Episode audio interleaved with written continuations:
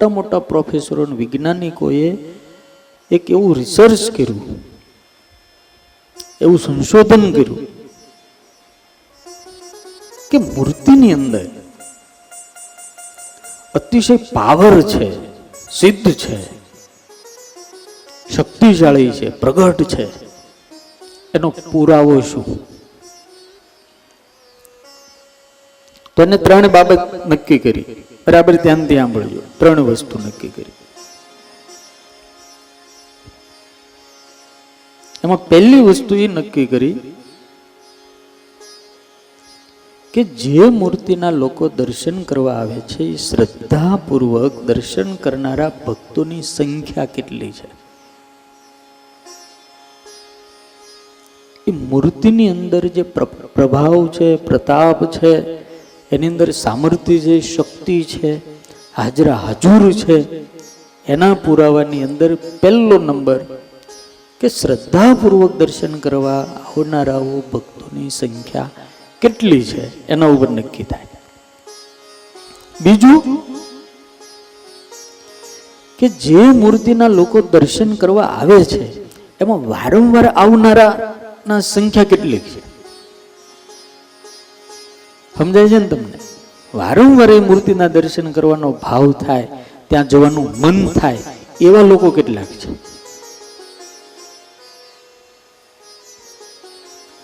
ત્રીજો નંબર,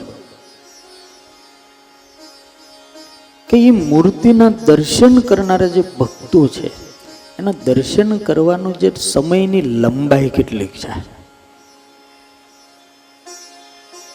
એક મિનિટ ઊભો રહે છે.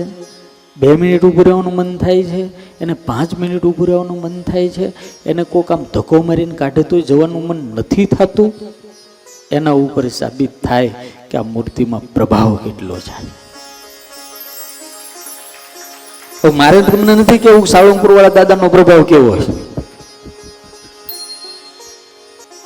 इसलिए मैं बार बार कहता हूं यहां तुम आते नहीं हो यहां तो मेरे कष्ट भंजन देव बुलाते हैं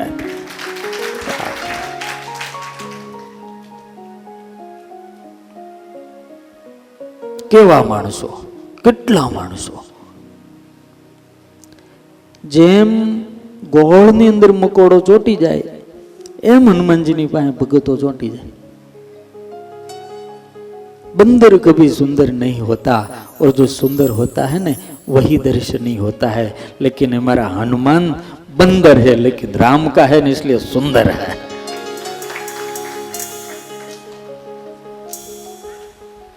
वहां से हटने का मन नहीं होता यार हाँ।